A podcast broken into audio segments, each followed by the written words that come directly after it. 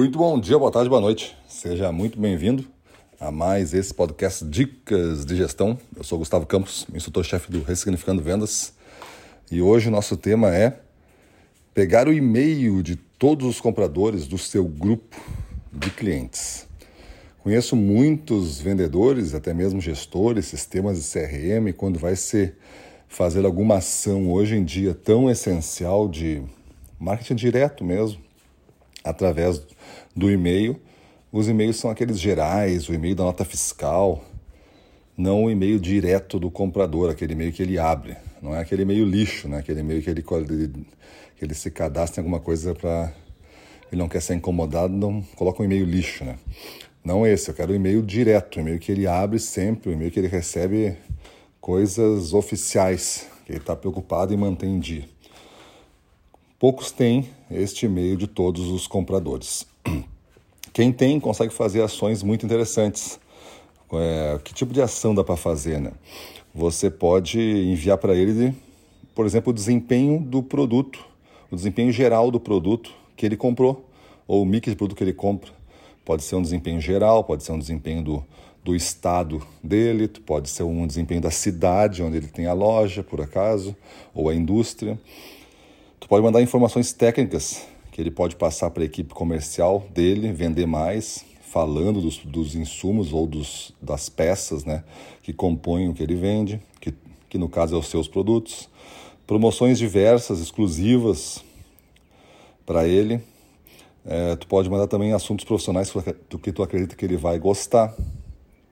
Convites especiais, felicitações especiais novidades da empresa para ele saber primeiro. Tudo isso tu pode montar através de um sistema de e-mail marketing, só que tu tem que ter o e-mail oficial. Não adianta mandar mil e-mails e 990 caírem no e-mail do nota fiscal eletrônica, tal, que não vai ser lido. É uma máquina que lê aqueles e-mails e identifica só os códigos da nota eletrônica e pega, o resto é descartado. Então, muito cuidado com esse tipo de, de cadastro preenchido de qualquer forma. O CRM, o cadastro de cliente, tem que ser um cuidado muito grande do vendedor.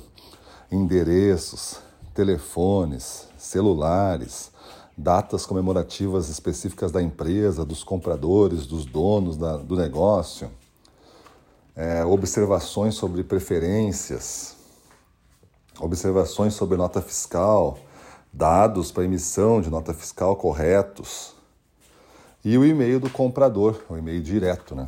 Essas são informações que você tem que priorizar porque valem ouro. Isso, isso sim é uma coisa que você pode ativar muito. Com os telefones diretos, com os e-mails diretos, você pode fazer diversos grupos, perfis diferentes para manter atualizado esse seu grupo enquanto você não está presente no estabelecimento dele.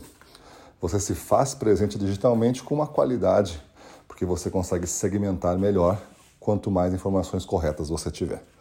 Maravilha?